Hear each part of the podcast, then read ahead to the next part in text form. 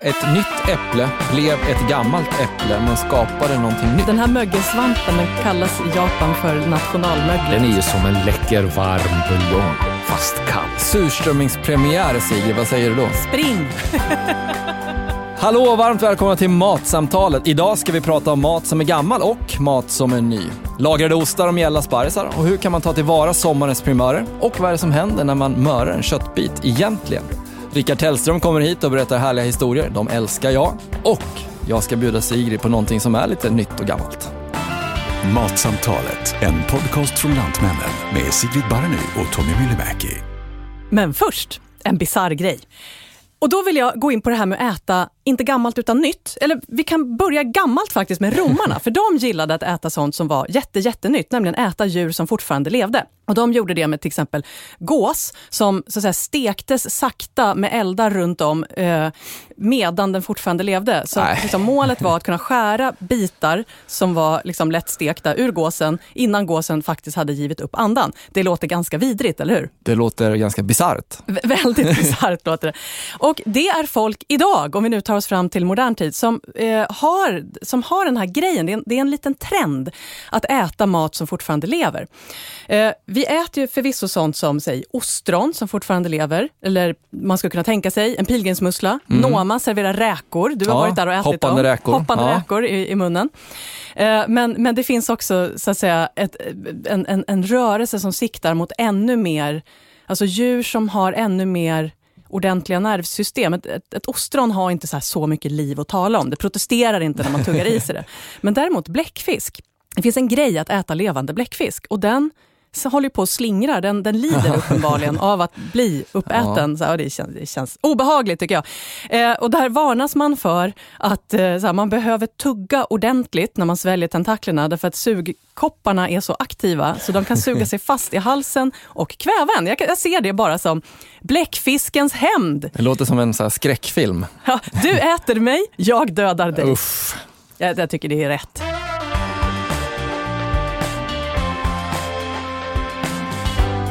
Vi vill att alla ska tänka mer på vad vi äter och var maten kommer ifrån. På Lantmännen så jobbar vi med mat från jord till bord.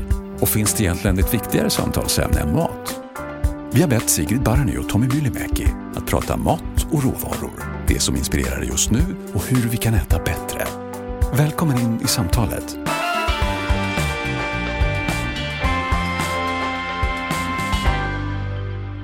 Ja Sigrid, den där historien om romarna framförallt tyckte jag var helt sjukt bisarr. Eller hur?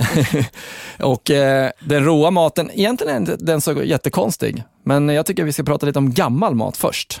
Precis, det är ju att gå från superny till supergammal, men man kan fortfarande säga att den i viss mån lever eftersom att i mat som lagras så har man ju ofta hjälp av någon form av mikroorganism. Mm. Någonting som ser till att det händer någonting med maten. Det kan vara massa olika saker som gör att maten smakar annorlunda och att det finns en, en en trevlig, skulle jag säga, utvecklingsprocess. Eller en, det kan ju vara att den, att den jäser, alltså fermenteras, ordet som alla använder idag. Sen kan det vara att det oxiderar och så vidare. Och sen så kan det vara andra typer av enzymer som ser till att bryta ner eh, råvarorna på ett eller annat sätt. Men framförallt när jag tänker gammalt och mat och dryck, så jag, jag gillar ju så gamla viner, det tycker jag är gott. Vinlagring, ja. ja.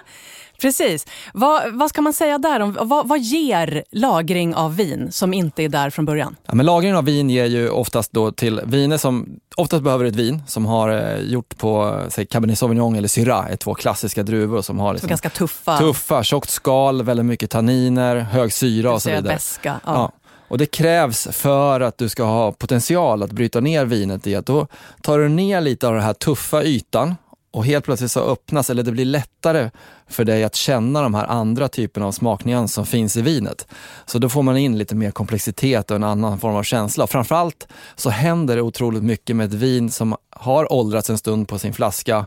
När du häller upp det i glaset eller du karafferar det och sen så har du upp det så under tiden du dricker så kommer liksom livet, eller vinet berätta hela sitt liv för dig, mer eller mindre. Livet öppnas ja. när man häller upp vinet och låter det luftas. Jag älskar det här, det är väldigt poetiskt. Ja, men det, vin, när man har läst vin, vilket jag har gjort och du också gör, och det, det, då fattar man grejen. Det är helt underbart med den kunskapen. Men då kan man tänka så här, men varför ska man då göra vin på druvor som har jättetjockt skal där det blir jättemycket beska, jättehöga tanniner? Jo, men det är ju därför att all den här fantastiska smaken som, som så att säga öppnas upp efter den här eh, lagringen, lite så här, eh, först väldigt, väldigt långsam oxidering under lagringen och sen så oxiderar man det liksom lite snabbt när man kanske eh, häller upp det i en karaff eller så när man ska dricka det. Eh, då kom ju alla, all den här fantastiska smaken, alla aromerna, all fruktighet, all blommighet kommer ju ut. För det sitter ju inte liksom i själva druvköttet, utan den sitter väldigt mycket i skalet. Verkligen. Och då behöver man lagringen för att mjuka upp eller runda av tanninerna, brukar man ju ofta använda. För smakerna finns ju där. Det är bara att de utvecklas tack vare att eh, vinet, även fast det är korkat, så liksom blir det ju lite syre som kommer åt och därigenom så liksom sker ju den här processen. Liksom. Men den vill man ju inte att den ska gå för fort, utan den ska ju gå långsamt. Det är det som är hela tricket. Precis, och där kan man ju lite roligt man tittar på Rioja-vinerna. De, eh, de, görs ju, de röda Rioja-vinerna görs ju traditionellt i en så kallad oxidativ stil, där man alltså tillför syre under lagringen. Så att när vinet kommer ut på marknaden så är det klart att dricka, inte så här jättemycket lagringsbart. Det Nej. kanske liksom går att spara ett år eller två, men det är ingen idé att lägga det i en källare i 15 år och tro att det ska bli bättre. För det är redan så pass oxiderat och har mycket så lädertoner och sådana grejer. Precis. Och det är Ja. hela tricket med det. Det är väldigt dyrt för spanska vinmakare att göra den här grejen. För att de får ju hålla på och lagra det här vinet hos sig istället för att kunden tar in det. Så det är massa lagerutrymmen och så vidare som går åt för att producera ett vin som sen är drickfärdigt. Och så är det nya marknaden som nu då vill lagra själv. De tycker att det där är ju jätteointressant då, men, men de är väldigt goda de vinerna. Och det här att lagra sitt vin själv, kan man säga att det är lite så samma typ av rörelse som att man vill göra sin egen surdeg och baka sitt eget surdegsbröd? Ja, men både och. Men det roliga när man lagrar sitt vin själv, det är att man kan köpa sex flaskor av någonting man gillar och sen så vet man att det här kommer vara bra att dricka om ett antal år. Bla, bla. Och sen så testar man ja, men så efter tre år, bara, jag kan inte hålla mig längre, nu provar man en flaska, då vet man hur det smakar. Och sen kanske fem år senare testar man nästa flaska. Bara, Oj, vilken skillnad, just det, jag kommer ihåg det här vinet, det var så här och så här. Och så man provar det. det är lite tjusningen med att kunna lagra vinet själv, tycker jag. Finns det några viner då som är som allra ro roligast när de precis kommer ut? Att Nu har vi nämnt Riojan att den är klar. Eh, men viner som så att säga, inte ska lagras utan ska drickas väldigt unga. Ja, men vi har ju haft det här Beaujolais Nouveau-premiären eh, här ganska nyligen. Sen om man, om man gillar det eller inte, det, det är ju lite så här olika, men det finns ju, och sen är ju egentligen den nya trenden med eh, naturliga viner och så vidare, är ju inte så mycket lagrade viner, utan de är ju ganska unga och har oftast en, liksom en väldigt så juicighet och en, en helt annan karaktär än den typen av vin vi pratar som lagras länge. Och vad är Beaujolais Nouveau kanske vi bara ska nämna. Ja, men det är alltså ett vin som man har skördat ganska nyligen och sen så är det en speciell stil, maceration carbonique som man säger, när man eh, jäser det med, med kolsyrejäsning kan man säga. Så druvorna sprängs. De jäser där- inifrån. Precis. Och så får man ett vin som är väldigt fruktigt, väldigt lätt, inte särskilt mörkt i färgen. Gillar du? Och, också, och så släpps det då en gång om året, så är det Bourge- Beaujolais Nouveau-släppet. Eh, och då är det liksom partaj och festival och värsta grejen. Så att det är så här, Beaujolais Nouveau, det är väl... Vad, är, det, är, det som, är det som färskpotatisen för oss? Skulle vi kunna ha det? Så här, nypotatissläppet, bara wow! Man väntar utanför affären, så här, 500 pers köar. Men hur mycket nypotatis går det inte på midsommarafton? Ja, vi kan ju säga att absolut. vi har ju våran eh, potatisfest till midsommar. Det är bara det att vi är lite mer, eh, vi är lite så här svenskt lagom och har inte en jättestor festival. Nej, nej. och typ super oss fulla på färskpotatissprit. Som jag inte tror finns, men okej.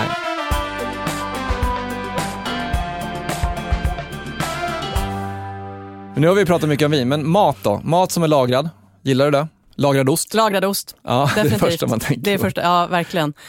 Och, och la, alltså, det som händer när man lagrar ost, det är flera olika saker. Okej. Ja, dels är det ju en, en, eh, en nedbrytningsprocess. Mm.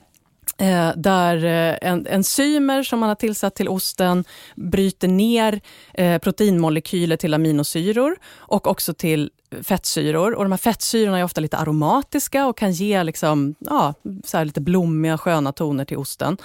Eh, där har man ju också, i mögelostar till exempel, har man Mm. mögelsvampen som, som gör sitt jobb. Så det är liksom olika hårdostar och olika typer av, av eh, mögelost eller kittost. Men sen så sker det ju också en långsam Maillard-reaktion i ost, hårdost som lagras. Ja, Som ger den här kolasmaken till exempel till en, ta en lagrad eh, parmesan eller en lagrad goda. Mm. Ehm, som, de blir dels lite så här eh, djupare i färgen, lite orangea och sen får de här kolatonen. Och Maillard-reaktionen eller Maillard-effekten, det är kanske något vi tänker mest på när det gäller steka kött. Stekyta, ja, precis. Och den brukar beskrivas som att det är en reaktion mellan aminosyror och eh, sockerarter. Det stämmer Mm. inte riktigt. Nu, jag har läst på här på Lisa Förare Winblads fantastiska blogg där hon förklarar liksom, de inre eh, skeendena i såna här reaktioner. Eh, utan det är alltså aminosyror som reagerar med en så kallad karbonylgrupp, vilket är en molekyl som består av en syratom och en kolatom med en dubbelbindning. Fråga mig inte riktigt hur det går till, men så är det. Eh, Så skön fakta att veta när man står vid spisen. Ja, precis. Alltså, åh, nu sker det här med aminosyrorna och karbonylgrupperna.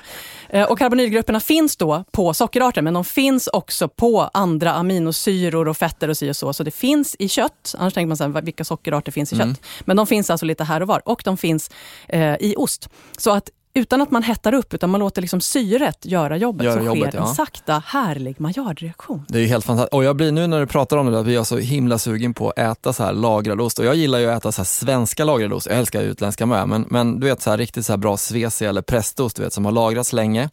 Det sker ju också en liten dunstning av vatten alltså så i, i den här processen med. Och när man får fram det här, du vet just den här kolakaraktären du beskriver, du vet saltkristallerna, du vet att kunna ta så stora Och det bitar. kan också vara kristalliserade aminosyror, ska jag Ja, säga. Mm. precis. Men att bara få den smaken, det gör ju att det liksom bara rinner så saliv i hela... Gör det inte det på dig? Ja, det. Tugga en så här ostbit, vet. och så bara vill man ju ha mer på en gång. ja. Det är väldigt, väldigt moorish. Ja, med, med ost. Vi har ju faktiskt gjort ett helt avsnitt av ost eftersom att vi älskar ost. Det är avsnitt 54, så där kan man så gå djupare in på, på allt som är ost. jag vill ju verkligen slå ett slag. Jag brukar inte lagra ost själv hemma för att jag äter upp den innan den har hunnit bli lagrad. Alltså jag hade ätost Och också inte i på restaurang. Men Massor. det finns ju en helt fantastisk kvinna där hennes döttrar nu har tagit över. Det är ju Sivans ost i, i Vara. Eh, Lidköping brukar hon stå på torget och sälja och sen har de en ostbutik där. Och de lagrar ju så här hushållsost, Svecia och så vidare liksom, som är helt magiskt goda. Där man får en hushållsost som är så här 24 månader lagrad. Det är någonting annat än den här ja, som vi kanske tittar på i butiken med lite så här eh, barnosten som barnen lär sig att börja uppskatta liksom, till frukostmackan. Liksom, Här talar vi vuxenost. Ja, men det är en Den, den har varit med. Ja, Och jag är, jag vill, på- på samma sätt så vill jag slå ett slag för Norins ostar som ligger Ah. i är det Linköping eller Norrköping. Jag glömmer alltid bort vilken det är. Men Norins, de har ju också på nätet ostogram så man kan beställa en ostlåda en eh, kyld frigolitlåda som kommer hem till ens dörr på ett väldigt behagligt sätt. De lagrar också egna ostar och det är framför allt så har de en whiskyädel Mhm. som de lagrar upp. Eh, och den blir fullständigt fantastisk. Och det här med att lagra upp blåmögelost, det kan man faktiskt också göra själv. Och det är samma sak där. En inplastad eh, bit ost som alltså inte som man inte har öppnat och håller på och duttat med, för då kommer ju ens egna mikroorganismer Mm. in och börjar leva Ja, rövare. Utan, liksom en, och ju större bit, desto bättre. Jag har lagrat upp såna här små, pyttiga kvibille trekanter. Det funkar, men det blir inte lika bra som när det är en ganska stor bit. Och, den, och så kan man låta den ligga så här, tre, fyra månader. Och den Då blir kan alla verkligen de här helt reaktionerna ske fantastisk. lite långsamt och så vidare så att det inte blir en uttorkningsprocess Nej, innan själva precis, den reaktionen. blir inte torr. Den lilla tre, pyttebiten, 150 gram, den kan bli torr. Men har du liksom en 300-400 gram eller, eller mer, liksom, så eh, kan du låta den ledigt ligga fyra månader. Den blir mjukare, den blir starkare, den blir riktigt, riktigt kraftfull i smaken. Alltså det är så gott. Och det är ju bara så här, lägg den i ett hörn och glöm bort den. Det enklaste man kan tänka sig. Ja, det är fantastiskt. Jag blir sjukt sugen nu. Alltså det är verkligen så här Mm. rinner i munnen. Men du, nu har vi ju talat lite om vin, vi har talat lite om ost och då måste vi nästan bara sätta ihop dem för det är så himla gott. Mm. Gillar du ostbricka med vin? Jag gillar ostbricka med vin, men jag vill inte ha ett generiskt rött vin till min ostbricka. Jag kan tänka mig att dricka rött typ Amarone som har sötma och inte särskilt mycket strävhet. Ja. Eh, till riktigt hårdlagrade hårdostar med stark smak som parmesan. Typ. Så sälta liksom. Precis. Ja. Men annars så vill jag faktiskt hellre ha någonting annat. Har du något förslag? Bästa kombon kanske av alla ost och, och vinkombos är ju alltså eh, getost, alltså en torr getost med eh, Sancerre. Med här. Ja, det är ju liksom en, en grej. Vitt vin och getost, det är inte så många som tänker den tanken. Men just den syran, när de två möter varandra och gärna då en getost som heller inte har blivit så jättelagrad utan den är fortfarande ganska så syrlig och inte har hunnit bli så här för getig i sin karaktär utan den har liksom den här fräschören fortfarande. Det i kombination med ett eh, ett år gammalt Sancerre, liksom, det tycker jag är magiskt gott. Som alltså är en Sauvignon Blanc från Ja. Frankrike och som är, eh, den är inte så vanvettigt superfruktig som de från säg Nya Zeeland med Nej. jättemycket svartvinbär, utan den är liksom lite mer så här understated och subtil. Den, den är lite mer Greta Garbo. Det är verkligen ett sånt, det är ju ett sällskapsvin om något. Även Riesling är ju rätt smaskigt Ja, till ost. Och då kan man ju gå, kan man experimentera med olika söthetsgrad, så att säga. Hur sött man vill gå. Om man vill ha ett som är lite halvtorrt eller, eller det helt torra. precis. Och sen är det ju de söta vinerna. Alltså, de ljusa söta, Tokajer eller Sautern eller från nya världen, de här Precis. Late Harvest, Riesling eller sådana saker. Portvin. Portvin. Portvin och blåmögelost, är inte det så här 100, den hundraprocentiga kombon? Ja, jag gillar ju den här getostgrejen. Jag tycker det, just den kombinationen är så att för det, i munnen så fattar man grejen. Eh, och det här var ju ingenting jag kom på när jag var, jag, jag har ju lärt mig det här kanske de se, tio år sedan, alltså den, den grejen. Det var ingenting man pratade om förut heller, utan vinet har ju liksom Och kommit upp. visst är det så coolt när någonting så slår till på det här sättet. Ja. Man bara, vänta nu, det här var ju 400 gånger så gott. Ja, och då är ett bra tips, ska jag säga där, när man äter en middag, spara de här vita vinen man hade till förrätten så har man lite grann kvar sen när osten kommer fram. Då kan man testa både vitt och rött till ostarna så kommer man se hur det varierar sig i smak.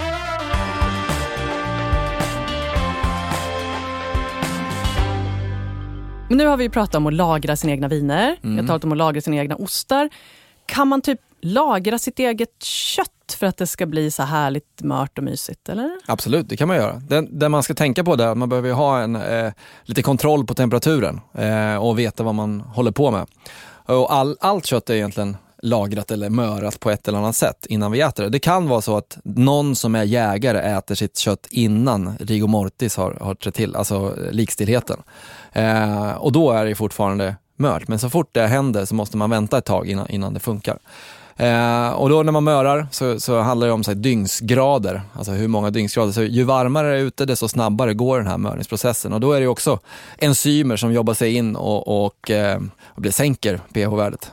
Och börjar, Ja, börjar liksom bryta ner proteinet lite grann så att strukturen i det här köttet som just då är lite tufft och segt blir lite mjukare. Ja, och det här kan man ju göra hemma, men man måste tänka på att eh, luftfuktigheten ska vara rätt så man inte torkar ur köttet. Man kanske måste ha lite så här eh, talg, alltså fett för att liksom klappa in runt omkring så att den, framförallt när köttet har legat en stund så kan det börja bli väldigt, väldigt torrt på ytan och lite angripet så här av luften. Och då behöver man ha någonting som skyddar, så man behöver ha någon fett och så vidare, så man klappar in det där i. Så det går att göra, men det kräver lite tid. Jag skulle väl rekommendera om man bor trångt eller inte har den möjligheten så är ju kötthandlarna i Sverige idag otroligt duktiga. Vi har ju fått ett sånt uppsving vad gäller den biten i kvalitetskött som är, eh, tycker jag, väldigt bra. Det är, ju, det är ju nästan så att man är tillfredsställd idag om man går framförallt i storstäderna och handlar så finns det ju där man vill ha. Väldigt bra kvalitet. Och om man då inte får tag hos sin, sin eh, lokale slaktare, vill jag säga, det är kanske inte Mm. slaktare, men sin handl- kötthandlare, på, på en eh, ordentligt mörad biff. Vad finns det för knep för att möra upp det här snabbt? Snabb, eh, snabbmörning. Ja, Har du några, finns det här husmorsknep eller? Det finns ett gäng.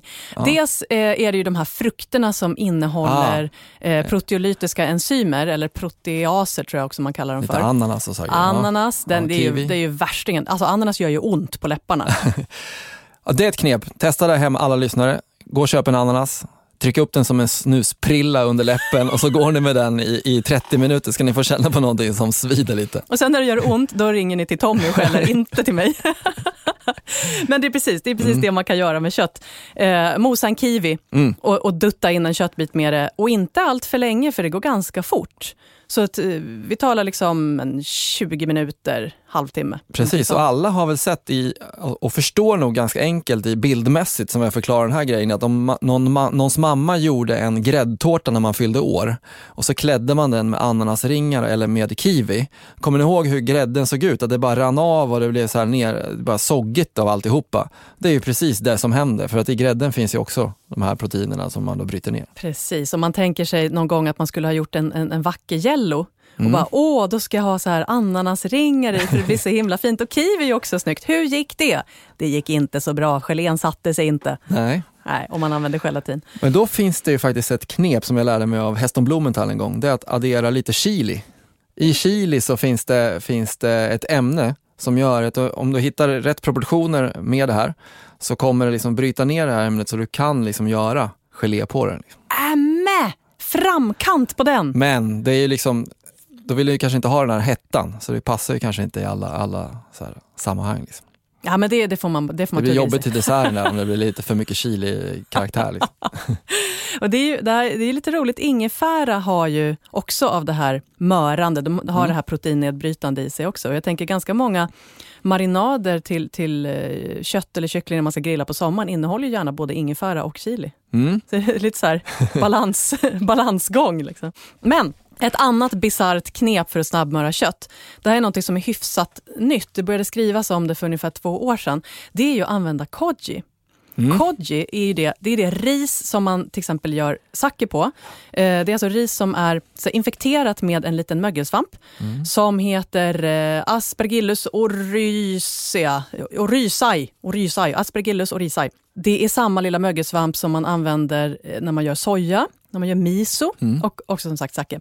Och för två år sedan då, då var det en snubbe i USA, en eh, riktig sån här supermatnörd-hipster som heter Jeremy Umansky, som började testa att möra kött med Mm. det här riset. Så han tar det här mögelsvampsinfekterade riset, låter inte så gott, men okej, bear with me. Eh, krossar det till ett fint pulver i en mixer och klappar in köttbitar med detta. Och så lägger han dem i kylen på ett litet galler så att de ligger liksom i kontakt med luften eh, och låter dem där lagras i upp till 48 timmar. Sen skrapar man av, det blir som en liksom paste av det här, ja, de här risgojset. Skrapar av det, sköljer köttbiten, torkar och steker och då är den dels mycket mer så nedbruten, supermör, så att det gäller ju att ta ganska så tuffa köttbitar. Och sen så är, är ytan också så pass Ja, det har hänt så mycket där med aminosyror och sånt där, så att det går jättefort att få yta på den. Aha, Så man ska vara okej. lite försiktig när man steker. Det liksom. bränner ganska snabbt. Och, och tydligen då, så, så förutom att det mörar så ger det här en massa extra smak. Dels nedbrytningssmaker när Mm. det börjar lösa ut så fria fettsyror, aminosyror och grejer. Så Mm. att det blir mer så fruktigt, blommigt, mer umami, mer liksom kolatoner. Eh, och också lite så här miso-känsla. Ja, du får umami, du får den här smakförstärkande effekten. Det är ju roligt när du säger det. I, jag köpte en bok här, Noma, känner ni till restaurangen? De har ju släppt ut en, en bok om fermentering. Och där gör de just en sån här beef garum, där de liksom tar koji i kött och så bara låter man det där stå. Och sen efter ett antal dagar, då, lång tid, någon månad, så kommer man ha brutit ner eh, biffen till att det blir liksom som en pasta som man sen har då en smakförstärkande effekt eh, och som man kan pensla på olika grejer. Ja, det är alltså så jädra läckert. Den här, den här mögelsvampen den kallas i Japan för, för nationalmöglet. Ja. ja, men koji är ju otroligt viktig. Mycket av det vi äter och så här, som, är, som är den typen av produkter som många uppskattar, så är ju koji det som är grejen. Eh, så den har ju varit ganska viktig för den goda smakens eh, skull. Eller hur? Också, men också tänker jag för att få ut, ja, men som miso till exempel, eh, det, det som har hänt där det är ju då att man får ut en himla massa näringsämnen efter den här mögelsvampsbehandlingen och Mm. fermenteringen. Så att det är ju någonting som också ger Det är nyttigt. det är nyttigt, ja, Ja. precis. Och, och det här finns det, finns så här Facebookgrupper och sånt där folk håller på med de här koji-experimenten. Så tycker man att det här är festligt, då är det ju bara att testa. Och, och koji kan man köpa på nätet. Precis. Så gå hem och gör din egen beef garum. Och tagga oss.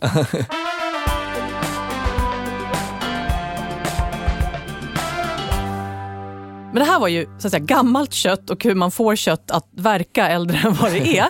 Men om man då tittar på det här med nytt, eftersom att det är nygammalt vi pratar om. Du nämnde det här att äta eh, kött från ett djur som inte har hunnit bli likstelt än. Ja. Kan du berätta lite om det? Ja men det är ju att eh, då måste det ju vara på plats egentligen när, när man avlivar djuret och slaktar det på en gång och så äter man. För inom ett dygn så infaller likstelheten. Så att det är ju otroligt snabbt. Så det handlar ju om att eh, oftast är det viltkött som inte har blivit stressade och så vidare som man kan göra det här på. Att man skjuter en hjort eller någonting sånt och sen så tar man hand om den och sen ett par timmar senare så serverar man den. Eh, och det är ju en fantastisk grej i sig själv och väldigt häftig att vara med om. Hela, då ska man ju vara med från jakten och ända in till att man äter upp djuret. Men i regel annars så är det ju liksom, man, man serverar ju inget kött som är mer än ett, ett dygn gammalt. Då, då får man vänta ett par dagar eller ett par veckor. Har du gjort den här upplevelsen? Ja, en gång har jag fått vara med om det. Hur, hur, var, det? hur var det köttet? Den upplevelsen i sig själv att äta det är kanske inte det som är grejen, utan det är bara själva känslan i att det har hänt, liksom in, det här är liksom nyss. Det är nytt. Givetvis när man gör alla de här grejerna, så det viktigaste är ju egentligen att eh, man har ingenting att jämföra med för man är ju där och då så man blir mer uppslukad av själva händelsen än, än, äh, än just det här eh, att man analyserar supermycket av, av äh, Utan det var ett ja. stort upplevande ja. bara. Gud, det låter helt fantastiskt. Fanns det någon skillnad i smak eller textur som du liksom kan minnas och jämföra även om du inte gjorde det där och då? Jag i alla fall fokuserar väldigt ofta på kött. Det första jag tänker på är hur mört är det på något sätt. Det tror jag är den första liksom hjärnan reflekterar. Sen kommer smaken efterhand. Och vilt i sig själv har ju oftast en, en liksom så lite järnig ton eftersom det är ganska magert kött och så vidare. Och det, när det åldras så, så händer ju inte så mycket som det gör med nötköttet, att det blir så grädddofter och massa andra sådana grejer som det finns så mycket fett insprängt i det. Utan det är ju andra saker, det blir lite, lite mer koncentrerad smak och, och eh, mindre vattnigt om man skulle säga, eh, när man har lagrat det under längre tid. Så det är det, och, och viltkött är väldigt känsligt för om du mörar det för länge, då blir det också helt så här det, går nästan, det blir bara som en paté, framförallt rådjur. Det blir som och sånt. lever eller. Ja, ja, det, det, blir inte så kul. Så att därför är ju, är ju med viltkött så, så är det mer den konsistensen jag, jag tänker kring. Och, och, hur, kände, hur var konsistensen? Ja men den var okej, okay, men som de sa, det var inte bästa upplevelsen som man, man kan ha det där. Nu har vi pratat väldigt mycket om gammal mat, gammal ost, gammalt vin, gammalt kött och lite nytt kött givetvis. Men snart ska vi prata om matpremiär. Men först är det dags att plocka fram Rickard Tellström och fråga honom om hans bästa kunskap om nytt och gammalt i mat. Vi välkomnar Matsamtalets mathistoriska ciceron, Rickard Tellström. Halloj! Hej, hej. Rickard. Eh, ny mat förutsätter ju som bekant att det finns något gammalt att spegla sig mot. Ny mat ger oss också liksom kunskap om matkulturen, att den är i ständig rörelse och då sannolikt framåt så att gammalt inte kan återkomma. Men ibland tycker vi oss se att det gamla kommer igen. Men det gör det faktiskt inte. Det är alltid ett urval av något gammalt som kommer igen. Vad ska man säga? Ett retronostalgiskt utplock som lösgodishyllan i butiken. Man plockar något, inte hela väggen med godis. Man väljer något gammalt och så ratar man det mesta. Eh, nya produkter, det fick vi i stor skala med 1800-talets industrialism. Innan dess var nyheterna faktiskt inte så där himla många. Främmande kryddor, eh, exotiska växter från exotiska länder, men inte så mycket mer. Vi var ju ganska skeptiska mot eh, nya växter. Potatisen tog nästan hundra år att acceptera, tomaten faktiskt ännu längre. Och det största hindret det är att vi inte tycker att de är ätbara. Eller som de med potatisen. Den hade vi ju inte ätit förut, men däremot hade vi ätit mycket bröd. Så då är det frågan om vad gör man om potatis? Jo, man bakar bröd förstås. vad ska man annars göra? Så de första hundra åren höll man på att baka just potatisbröd. Och det gick ju sådär tills man då kunde acceptera den kokta eller stekta. Idag talar vi om att vi måste äta på ett nytt sätt. Mer vegetariskt, mer nya proteiner från bönor och insekter. Det framställs som att det är enklare att börja äta insekter som vi inte har någon vana kontra att till exempel äta kaniner och hästar som ändå ligger lite närmare vad vi äter. Men eh, kanske beror det här insektsintresset då på att det är lättare att förtingliga insekter Insekter är ju inte djur. Insekter har inte mangaögon och är jättegulliga. Nej, de är bara hemska. Så därför kan man äta dem även om... Det finns ju till exempel entoveganer som är veganer som äter just insekter. Innan vi rullar vidare då med dagens tema så har jag en liten quiz med mig. Mm. Det blir om dagens tema, ny och nygammal mat. Tre frågor som vanligt. Mm. Okay. Vilken är äldst av gräddfil och filmjölk? Jag tror filmjölk. Ja, jag tar gräddfil då, bara för att jävlas. Eh, filmjölken äldst, men faktiskt ganska ung. 1930-tal. Gräddfil 1952. Grejen är den att både gräddfil och filmjölk är industriprodukter. De har aldrig tillverkats i hemmet. I äldre tid så åt man filbunke istället för filmjölk eller sur grädde istället för gräddfil. Så där har vi, kan man se, nygamla smaker som kommer i en ny industriell tappning. Ja, jag hävdar att det där var en kuggis. Ja, det kan man nog säga. Det, det gläder mig att du tyckte det. Kommer en ny. Eh, vilken är äldst? Absolut rent brännvin eller kryddbrännvinet O.P. Andersson? O.P. Andersson. Ja, rent brännvin. Rent brännvin är rätt. Rent brännvin 1877, O.P. Andersson 1891. Oj. 20 år mellan dem bara. Och då har vi en intressant sak med Absolut Vodka då, som är ju Absolut Rent Brännvin och som får då en återlansering 1979. Så då har vi den här nygamla, att det kommer tillbaks det gamla, det är twistat med en ny flaska, en ny image och allting sånt. Tredje frågan. Vilken är äldst? Sushin eller thaimaten Uh, I Sverige? i Sverige? Eh, sur- jag säger sushi. sushin. Sushi. Ja, det är riktigt med sushi. 1980 cirka och thaimat sent 80-tal. En rätt som borde ha tagit lång tid att introducera är sushin. Eftersom vi har ingen äterfarenhet i Sverige av rå fisk. Den finns inte i vår matkultur. Men den ligger liksom konsistensmässigt nära den inlagda sillen och gravade laxen som då fungerar som en brygga. Och eftersom då New York-borna är ju vårt kulturella föredöme här. De åt sushi och då kunde trendmatätarna i Sverige visa vägen.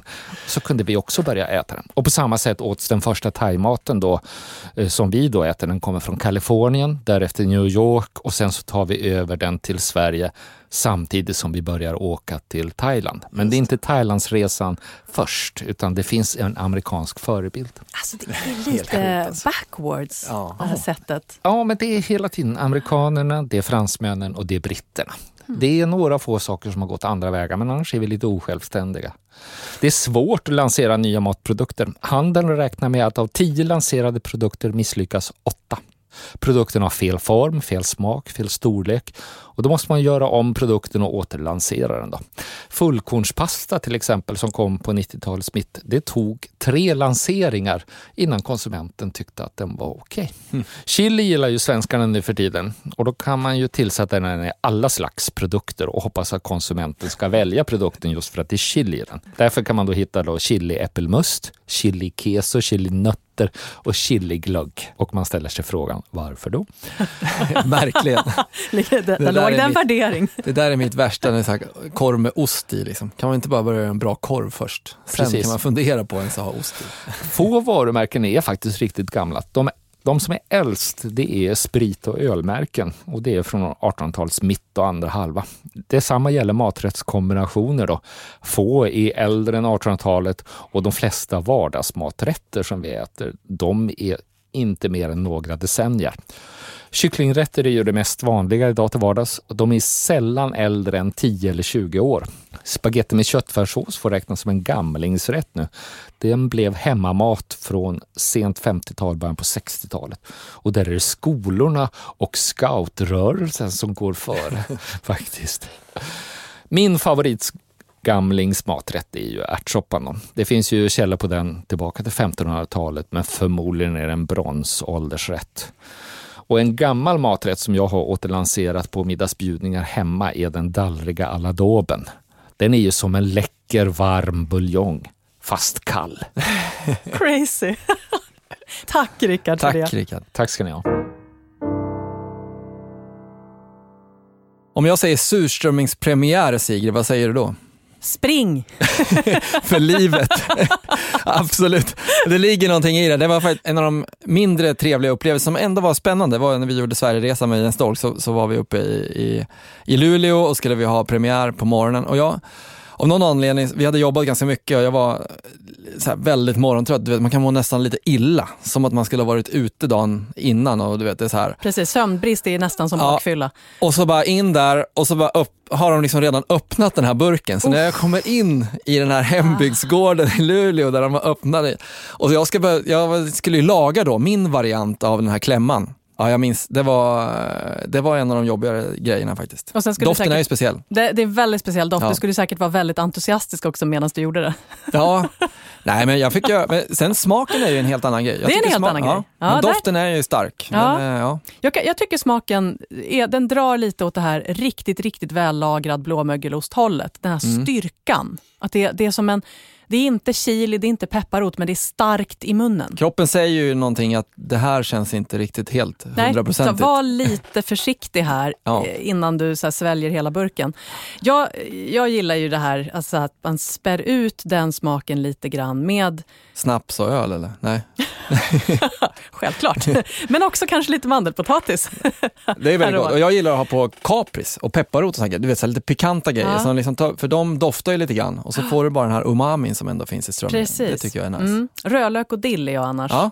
Sådär. Alltså en potatis, eh, kanske lite brynt smör, rödlök och dill och sen det här, det här tunna, knapriga tunnbrödet. Det Som är som inte hårt, är ja. mjukkaka utan som, är- som är lite hårt. Ja. Men surströmming är en premiär. Men vad, jag gillar ju matpremiärer. Jag är ju så lite Jag gillar ju att allting har sin säsong och att det finns en liten sån sån eh, speciell tid när man äter vissa saker. Vad får tycker du om det? lite. Man får längta lite och sen när Ja. man får den så är den så bra som den någonsin blir. Ja. Snarare än att den liksom alltid finns och det är lite så utjämnat. Och, och Det ska vi prata mer om lite senare. Men de här, just det här när man får mat som är liksom perfekt just nu eller som är det allra första Mm. av någonting. Det allra första späda, mumsiga. Vad, till exempel sparrispremiären tänker jag. Mm. Den- Fantastiskt gott. Ja, Och sen är det ju så att sparrisen kanske inte är som godast just då, men bara för att man har längtat så länge och har struntat i att köpa sparrisen under vintern så blir det ju någonting speciellt. Det är precis som när man äter de första jordgubbarna som kanske kommer till midsommar.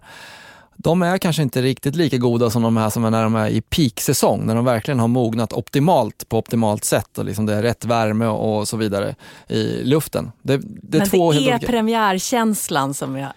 Ja, men precis. Den gillar man ju. Den gillar man ju. Vad gör du? Ja, först, vad, vilken sparris tycker du mest om, vit eller grön? Och sen, vad gör du med den? Uff, det är en sjukt svår fråga. Jag gillar ju båda, men jag skulle säga grön faktiskt. Jag tror att jag är mer, om jag får välja i slutändan så tror jag jag skulle gå på den gröna. För jag gillar, det går att steka den vita också, men den gröna sparrisen kan man koka, äta den som den är och framförallt när de blivit lite grövre tycker jag de är, är, är som godast. Den har en annan typ av nötig karaktär som jag uppskattar väldigt mycket och framförallt när man råsteker den eller halstrar den på grillen och så vidare och sen bara ha pressad citron, lite brynt smör eller bara ha olivolja, lite parmesanost över.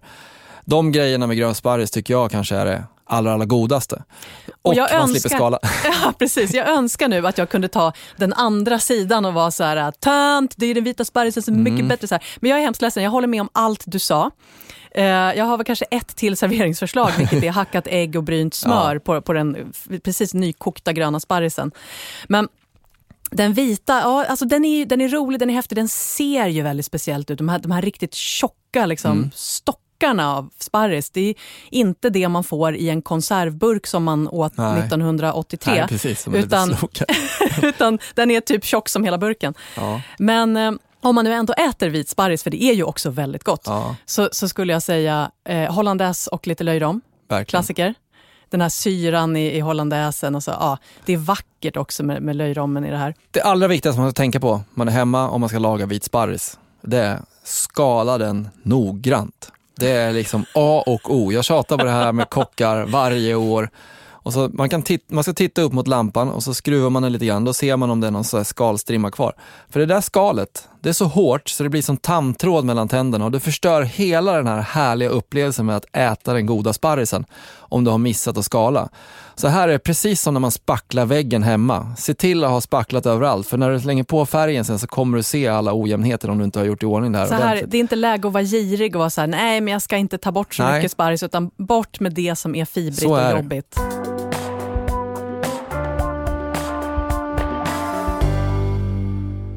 Men om vi går över då från sparrisen till, till färskpotatisen, eller nypotatisen som det kanske egentligen heter. Nu har vi ju gjort ett potatisavsnitt, nämligen nummer 49, så vill man djupdyka i potatisen, och visst vill man det, så kan man ju lyssna på det. Men vi måste ju säga några ord om den här fantastiska primören. Färskpotatis kan jag ju äta bara kokt kanske med lite salt rakt av, är vanvettigt gott. Men med lite dillstjälkar i kokvattnet så blir den ännu roligare och med en liten klick smör så är det fullständigt fantastiskt. Ja. Men och det gillar ju alla, så det är ju inget konstigt alls. Nästa dag äter man den stekt med lite extra dill Lite socker på kanske? Lite socker på. Ja, när man steker den. Oh, Färskpotatis, inte annan potatis, men färskpotatis för att framhäva lite, lite grann av den sötman som finns där. mycket edgigt. Mm. Och sen så är det ju den smördegsinbakade eh, färskpotatisen. Ah, Ja. gillar du det? Det gillar jag. Man förväller kålblad, spädda vitkålsblad Ah, eh, och sen så, Mm. så mjukkokar man färskpotatis, låter den svalna, hackar upp den lite, blandar den med typ så här, cream cheese eh, och lite örter. Och så slår man in det och så eh, slänger man in allt det där, först i liksom kålbladen, sen i smördeg eh, och, och kör i ugnen. Hur gott som helst, som tillbehör eller som egen rätt. Ja, och sen är det när man kokar potatis så är det färskpotatis tycker jag. Det viktigaste där. Den ska ju bara koka upp en gång, ställa den åt sidan, låt den stå och dra färdigt. Häll av vattnet. Och här tycker jag vi svenskar är ganska dåliga. Vi, så långt är det många som är med. Men sen låt den stå och ånga av en stund. Det är också ett tips, särskilt om man ska äta det. Du vill inte ha den här potatisen, sen är den lite så här vattnig fortfarande. blaskigt. Nej. Utan låt den stå och ånga av en stund så den verkligen blir så att man får plats med så mycket smör som möjligt när man ska äta den här det är de viktiga grejerna här. Ja men hur gott är det inte? Nykokt färskpotatis som inte är så här het som man liksom bränner sig på tungan utan den är så här lagom sval. Ångat av lite så den blir så här krämig och så bara på med en rejäl tjock smörbit som börjar smälta och så lite salt och så bara... Det kan man ju typ käka 20 stycken. Ja, jag vill ha. Halvt kilo smör. Jag vill ha och jag kommer att få längta fram till någonstans maj, juni, juni. Typ. Ah. Sen är ju färskpotatis väldigt god kall på smörgås eller bara som den är eller som en kall potatissallad. Man kan ju koka mycket färskpotatis och spara i kylskåpet för då omvandlas också lite av stärkelsen i potatis till resistent stärkelse och det ska vi tala om i nästa vecka när vi talar om magkänslan. Resistenta stärkelser. Ja, spännande.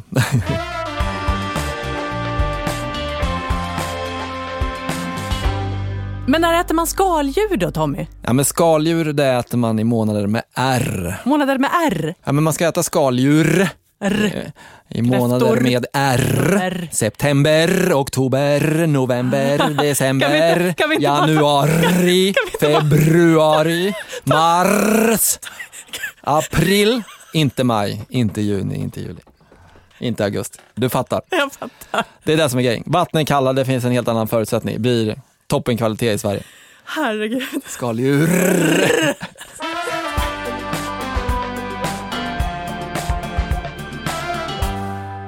Det finns ju mycket romantik runt det här med premiär, sparrispremiär, potatispremiär och så vidare. Men om man går liksom från den så här glamouren till det lite mer hållbara, helt enkelt att äta i säsong. Mm. Vad Fan. finns det att säga om varför det är så bra? Ja, det är ju jättebra. Det är ju, jag har ju tjatat om det här tidigare också. Du men, brukar gilla att tjata om Ja, det. Men vi kan inte tjata tillräckligt mycket. Ja, men råvaran är som bäst i kvalitet och oftast eh, billigast i pris. Och där man också kan tänka på att om man är kvick på det och handlar väldigt mycket i säsong hela tiden i butik, så är grejen är att om man är duktig lite så här hemma och har lite utrymme så kan man ju faktiskt konservera grejer. Du kan ju lägga in pickla eller du kan mjölksyra, använda fermentering som vi har pratat om här, göra ny mat till gammal mat som ändå går att äta. Man och kan- som är nyttig för tarmen, vilket vi också kommer att prata om i nästa avsnitt. Ja, och sen finns det någonting härligt med att på sommaren till exempel plocka ganska mycket jordgubbar. Vi gör alltid det. Så har man en 20 liter som man har hemma i frysen som man sen kan ta fram under vintern. Det finns någonting härligt med det. Eh, och och liksom skapa lite sommarkänsla. Sen blir det någonting annat eftersom den både har fryst och att man oftast kokar den eller gör någon kräm eller vad man nu gör av dem. Men det är ju fantastiskt gott tycker jag. Har man en ordentlig visthusbod, har man liksom ett bra utrymme så kan man ju konservera sina egna tomater till exempel. Mm. Man, alltså, alla möjliga grönsaker går ju att konservera.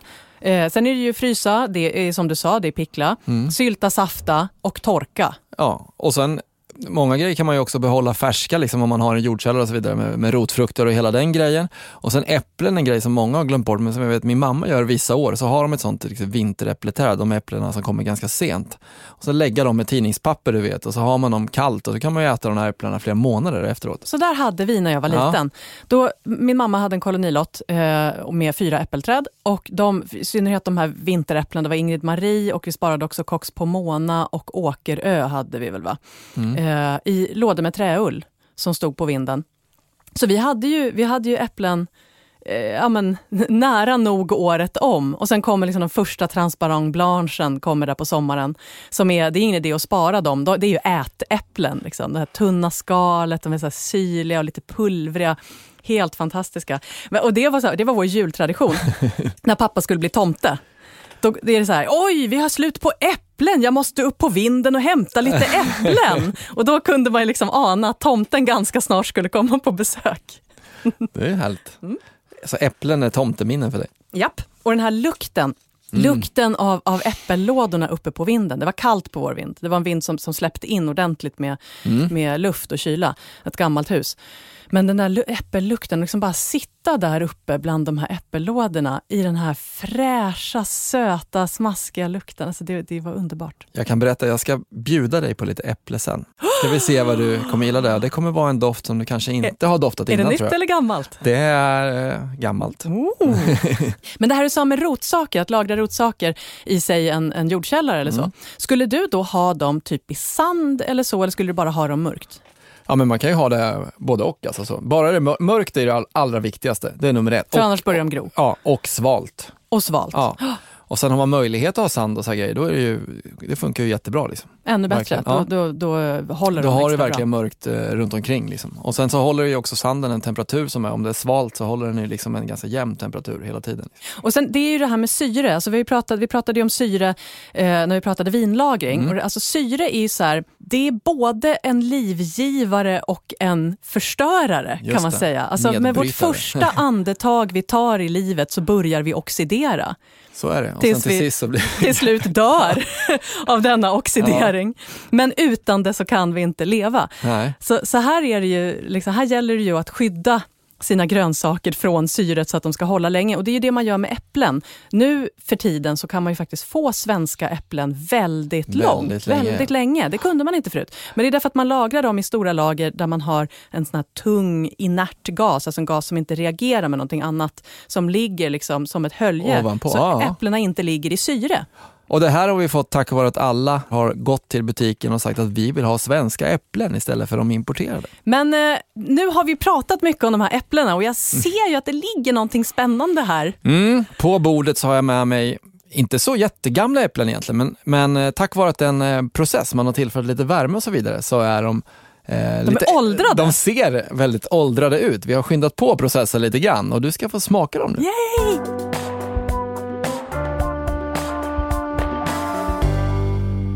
Du har ju lovat mig tidigare att du ska ta med de här äpplena så att jag Mm. är väldigt, väldigt pepp på de här. Men alltså när jag bara tittar på dem nu så ser de ut som någonting som har legat väldigt länge under äppelträdet och som till och med rådjuren ratar. Mm. ja precis, det är det här bruna äpplen, men de har ju oftast fått lite så vita mögelprickar på sig också. Det har inte de här. De är bara inte de här. väldigt skrynkliga, små och bruna. De ser ut som små äppelmumier. Ja, jag tyckte att det skulle passa väldigt bra till det här avsnittet. De här har jag hämtat av Fredrik Andersson, en kompis som driver en restaurang som heter Volt och de jobbar väldigt mycket med att konservera säsongerna och ta hand om den lokala maten, vilket jag tycker är helt fantastiskt.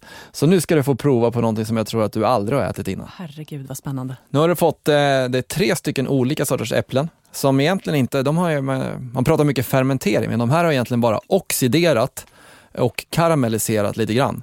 Så under väldigt, väldigt lång tid, som det första äpplet är åkeröäpple, eh, som då har legat på 65 grader i 38 dagar. Och så är det 90 procents luftfuktighet och den är viktig så att det inte liksom torkar ut utan det fortfarande liksom bara skrumpnar lite långsamt och så sker liksom den här oxidationsprocessen. Så man alltså inte bryter ner det. Sen har vi ett äpple som heter Katja som har gått i 70 dagar. Och sen har vi också ett äpple som heter Fredrik här. Alltså det är som ett äppelkoncentrat utan att vara så att säga, behandlat. Det är inte som koncentrerad äppeljuice, men det är som att man hade tagit fyra äpplen och gjort ett äpple av dem. Och Och sen, sen, blandat i och katrinplommon. sen blandat i katrinplommon. och sen är den här enorma syran. Det, bara, det, liksom, det sticker i hela kinderna. Det är lite som ett vin, en Rieslingvin som är ypperligt att lagra, som har hög syra. Liksom. Så låter man den lagras och så sker allt det här och vinet blir helt brunt. Men syran är fortfarande så skyhög. Liksom. Skyhög. I det här Katja-äpplet, här är det en kolaton. Ja, den har lite en annan karaktär. Liksom. Ja, precis. Mm. Och sen Fredrik. Fredrik. Mm. Och det är alldeles... Konsistensen på det här är som, um, typ som en sån här hårdnerkokad kvittengelé eller någonting. Att den, är, den är tuggig och homogen. Och det är inte något jag känner igen från äpple. Men det är fantastiskt gott. Ja, jättegott. Och här kan man säga ett nytt äpple blev ett gammalt äpple men skapade någonting nytt. Så det går från Wow. nytt till gammalt till nytt Det igen. liksom. wow, this is deep shit. Men om vi går från de här fantastiska äpplena till bara så här nygammalt på en tallrik, vad gör du då? Mm, väldigt enkelt egentligen. Det finns så nära så man inte behöver gå så långt för att göra det. Och det är egentligen en vardagsrätt skulle jag säga som ändå kan vara fest för en.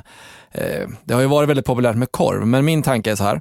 Du har en ett nybakad brioche som du rostar och sen på den har du en gammal surkål, alltså surkål, den, du vet, den har ju mjölksyrat så har den Mm, blivit gammal. Och sen har du en färsk korv, alltså en nygjord korv, för den vill du inte att den ska ligga längre för då kan den bli dålig. Så du har en färsk korv som du steker och lägger ovanpå. Så har du liksom en brioche, rostad, surkål, nygjord korv och sen kanske lite senap då. Lite Den- fermenterad senap Ja, kanske? precis. Då, var har du riktigt liksom verkligen kombinerat alla de här grejerna. Jag är med, jag är och det på. är Det grejer låter som man har väldigt nära sig också. Verkligen. Men nu börjar ju veckans avsnitt bli gammalt och lida mot sitt slut. Tack för att ni har lyssnat. Mm, men redan nästa vecka då är vi tillbaka med ett nytt avsnitt och givetvis så är Rickard Hellström tillbaka, likaså vi och då ska vi prata om någonting som heter magkänsla. Men glöm inte gå in och prenumerera på Matsamtalet så du inte missar något avsnitt. Hej då! Hej då! Du har lyssnat på Matsamtalet med Sigrid Barny, Tommy Myllymäki och Rickard Tellström. Matsamtalet görs av produktionsbolaget Munk för Lantmännen.